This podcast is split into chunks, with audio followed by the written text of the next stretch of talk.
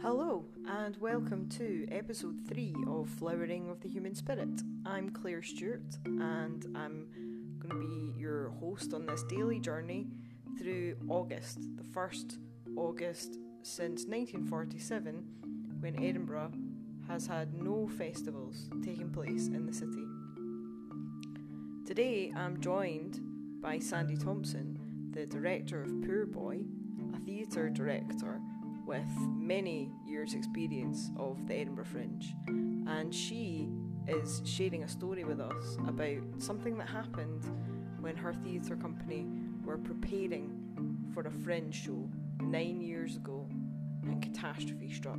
Nine years ago today that was. Here's Sandy with a taster of, of that story.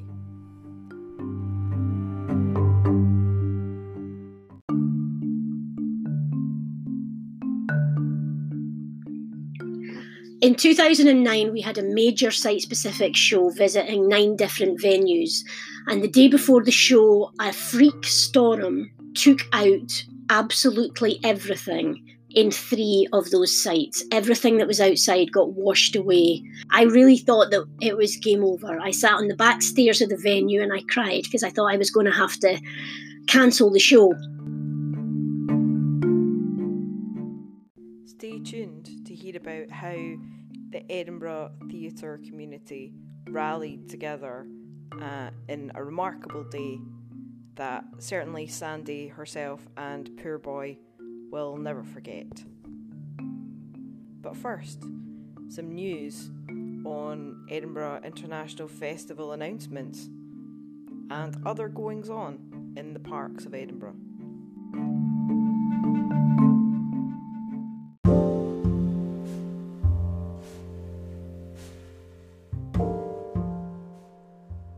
It's Monday the third of August twenty twenty and I'm walking down Bruntsfield Links, which is adjacent to the meadows in the south side of Edinburgh, and uh, it's very quiet.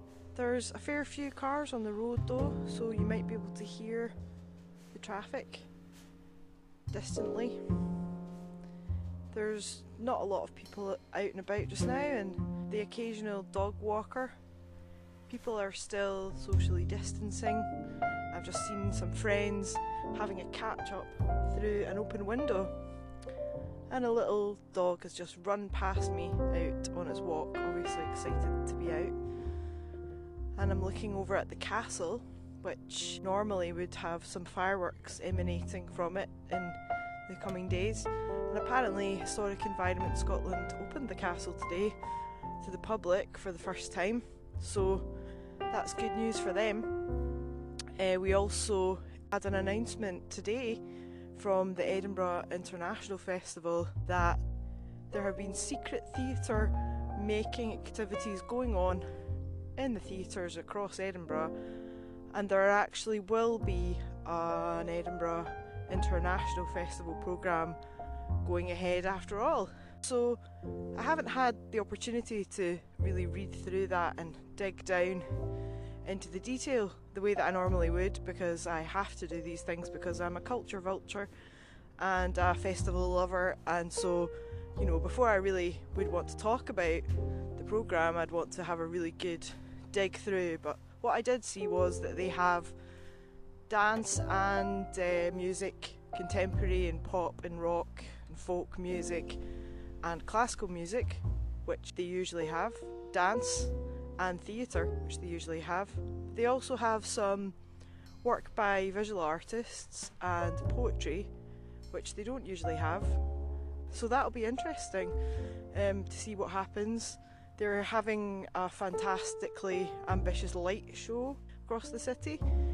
With my hat on of a festival lover, fantastic really, you know, to see that people are being paid, artists are being paid to make work and put it on, and there will be some form of cultural activities going on in the city and things to be seen in the city too, uh, participatory things to take part in. I'm going to shelve that hat for now and think about it from the point of view of just me, the resident of Edinburgh, and how I really feel about that, and the Edinburgh International Festival putting on a programme.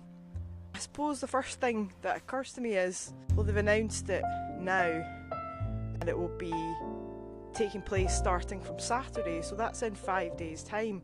That's completely unavoidable, of course, because of the current circumstances around the pandemic and the, you know, not knowing whether or not it's going to be safe to have anything going on. And I'm sure they've just had to put this together really by the seat of their pants and try and make it all come together, and just keep their fingers crossed that there wouldn't be another upsurge in, in covid nineteen cases. I suppose also they're launching it in the knowledge that there still could be in the next few weeks, and there have been reports in the news that there have been a, a slight upsurge in new cases, very slight, but in Scotland there's been there have been new diagnoses. But also, from my perspective, just as a person that lives in Edinburgh and as a as a punter, the whole of this year has really shifted. So this period of time, August, I mean, across Europe, August is a month where a lot of things close down and a lot of people take time off and go on holiday, and you know, there's n- not really any expectation of busyness or work. That's different this year. Everything's shifted forward because of lockdown, because of things having to close and shut down and be cancelled and postponed.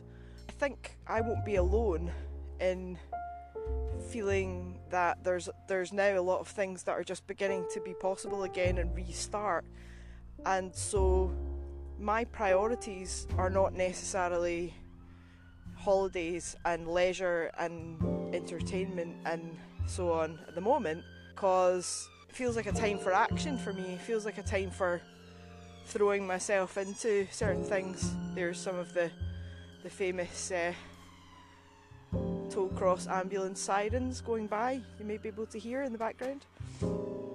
I really am recording this live on location in Bruntsfield Links. Now that the sirens have passed, I, I feel like that's maybe not something that I necessarily would want to do right now, would be to go and online and watch festival performances. I mean, I've probably watched more stuff online in the past four months than I would ever have cared to, because the other festivals have also launched things online. The Book Festival has launched quite an ambitious programme of events online, with authors from thirty countries doing a whole load of events. I can't remember how many, uh, a lot, which will be streamed online. There's also the Art Festival. They have commissioned artists to make work that's online. Who else? The Just Festival. They have events online as well. And yeah, also the Just Festival actually have an exhibition in St John's Church, which I really would like to go and see, actually. Looks fantastic.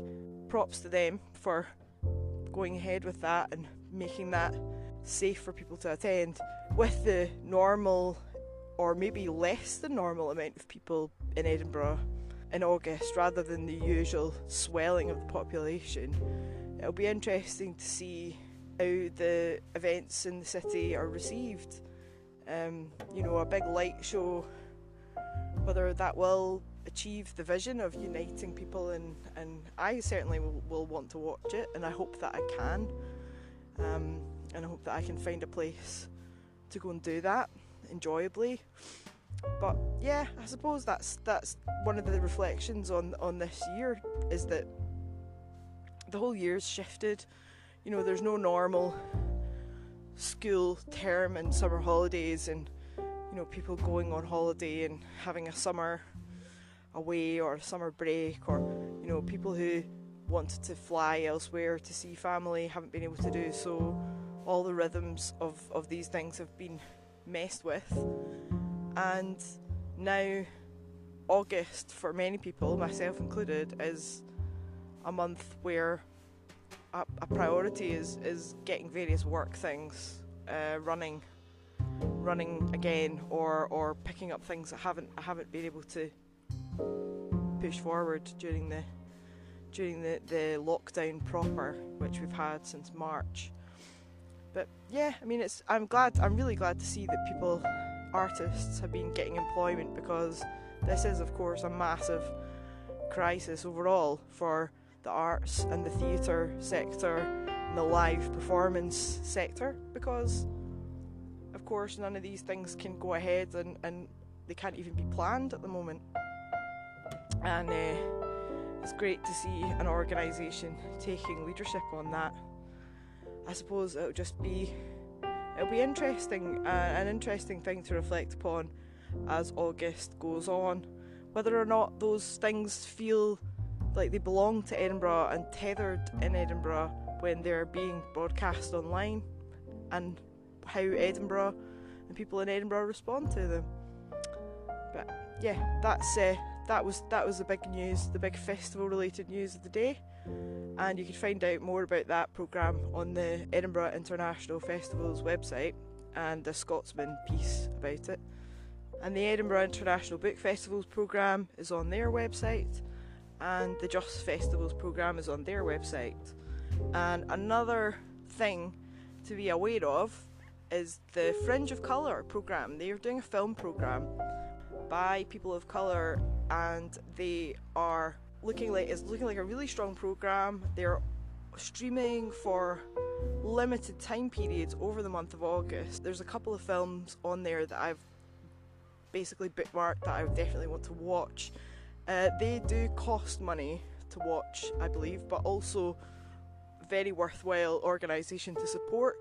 Fringe of Colour, what they're doing to make performers of colour more visible in the festivals and give them a community and support, and to carry out activism to make the Fringe more diverse, is really really inspiring and brilliant, and I'm I'm so glad that it's happening, and it's really informed a lot of conversations this year. So well done to Jess Brough, who has put that all together and done a huge amount of work. Uh, so go to their website, Fringe of Colour, and check out their film festival, which is happening throughout August. A lot of really fantastic talent on there. Um, I'm looking forward to watching the films, and perhaps later episodes I can let you know what I thought of them when I've watched them. I've walked down from Bruntsfield Links now to the meadows, and uh, I've seen there's lots of people out doing sporting and recreational activities, but safely socially distancing. Uh, there's some people practicing kendo. There's some people doing some sort of ab workout uh, on some yoga mats. And yeah, I've seen lots of people out walking in need of a haircut, myself included. And there's also a, a, an unusually high number of puppies. There's a lot of people who seem to have gotten a lockdown puppy around here, and maybe they always wanted a puppy. I think that's really nice. All the people who's, who always wanted to have a puppy if they had more time and they were going to be at home more are getting puppies now. Another regular fixture of the meadows these days is a certain comedian who is a, an Edinburgh institution, who has been spotted and quite frankly is being discussed in uh, local community Facebook groups, because uh, he keeps on being seen cycling round the meadows with no hands on the handlebars. Uh, I don't know why that's discussion worthy, but I just spotted him there, and I'm not going to dis- disclose his identity. You may speculate if you wish. I don't want to infringe on his privacy, but there you go. That's what comedians are doing, if you want to know. Uh, instead of Fringe, they are cycling round the meadows with no hands.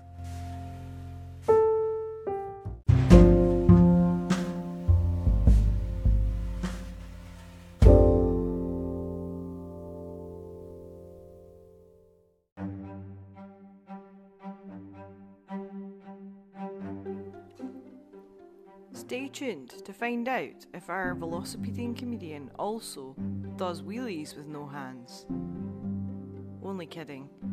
Here's Sandy Thompson with her remarkable story of Fringe drama of a different kind from nine years ago today, when she was prepping to get ready for the Fringe, which is usually what is going on right now in Edinburgh. Here's Sandy.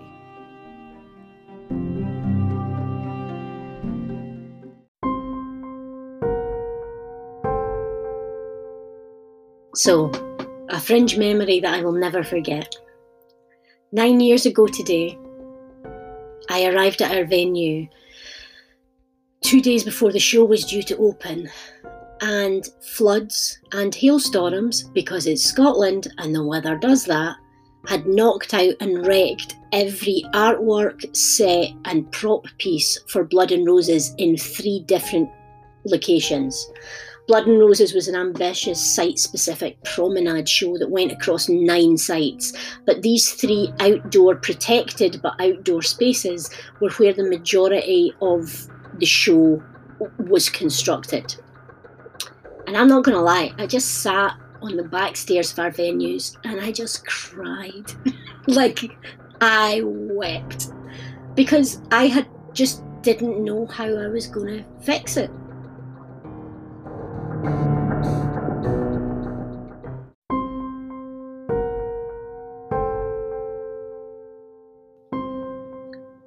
I mean, it seemed like it was impossible to fix. And and I, you know, had been in theatre a long time by that time, and everybody's had hard shows, but there is always a way that you fix it. We're not we're not geared up for the idea that things won't happen. So, you know, and the, the implications were enormous, because we were in a national showcase. We were in the Made in Scotland showcase for the first time, and we had press booked for the opening night.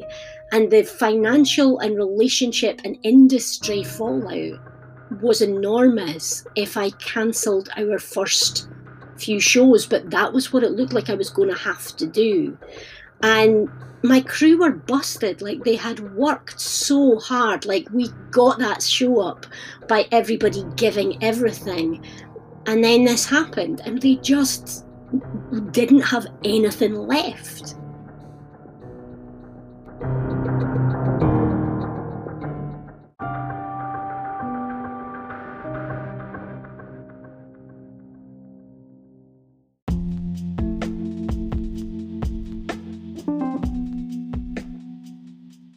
So I didn't really use social media then. Like, Danny Ray at the venue had shown me how to use Twitter about four days before, and I had a Facebook account.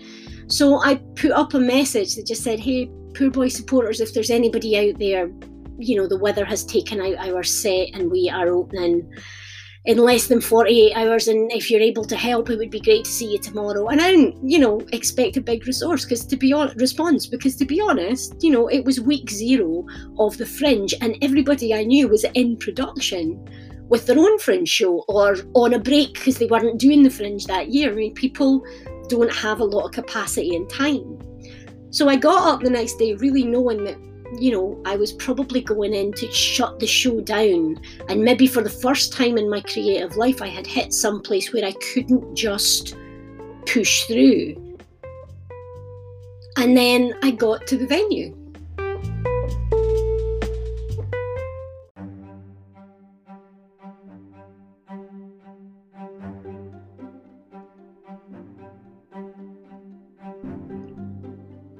It was like the scene that you see in a movie, because I got to the venue and there was, there was all these people queuing at the gates waiting to get in to help. So I didn't even, I didn't recognise half these faces. I knew some people, I didn't know everybody. To this day, there are people that I, who came and worked on sites that I wasn't at. And when I came back to the site, everything had been done, and I never knew who the person was that helped, but I remember um, Robin Lane and Keith Fleming dragging these huge ladders around on their day off from Fire Exit, the Fire Exit show that was in The Next Space, and putting up all these posters. Um, I remember Elaine Stirrett, who was in my company, couldn't go come, but she said, I've sent you these three fantastic lassies and they'll help.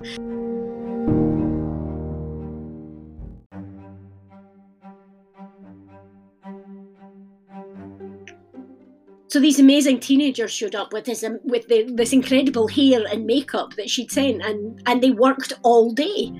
And, you know, there were um, actresses like Lorna Gold. I don't even know what show Lorna was in that year. And Danny Ray, who was running the venue at the time, was up to her eyeballs with other things, but every time she had a free half an hour on her staff schedule, she would send the team member down to us, and then she just showed up and brought us all food and didn't ask for a penny. So by the end of the day, every their artworks were repaired on the three sets and the, the three sites, and we'd mended thirty-five pieces of set and props, and we were ready to go. Like, we had gone from it being a complete disaster to we were absolutely ready to open the next morning.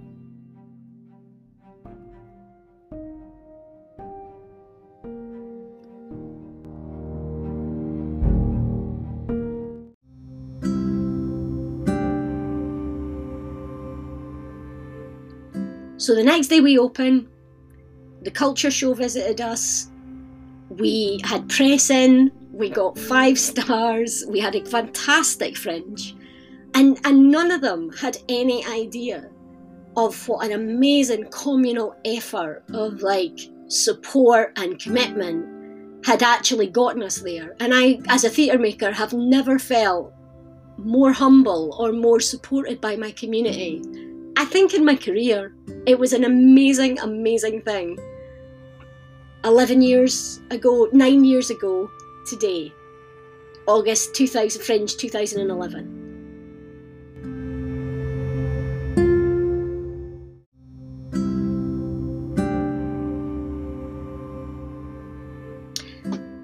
And really, one of the things that I was reflecting on today, it came up on my Facebook memories, and I had an entire day that I was meant to do, but I had to stop because I was busy having a cry.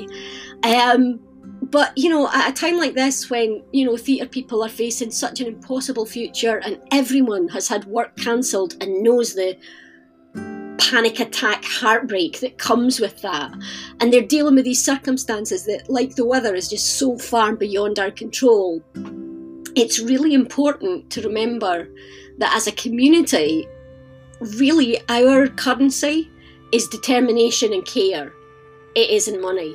I mean, you need the money and people have to pay you well, but the thing that actually makes this stuff happen is the community of theatre makers and the fact that what we do is we care more about what we do, and we are more determined to see it happen than any normal person would be.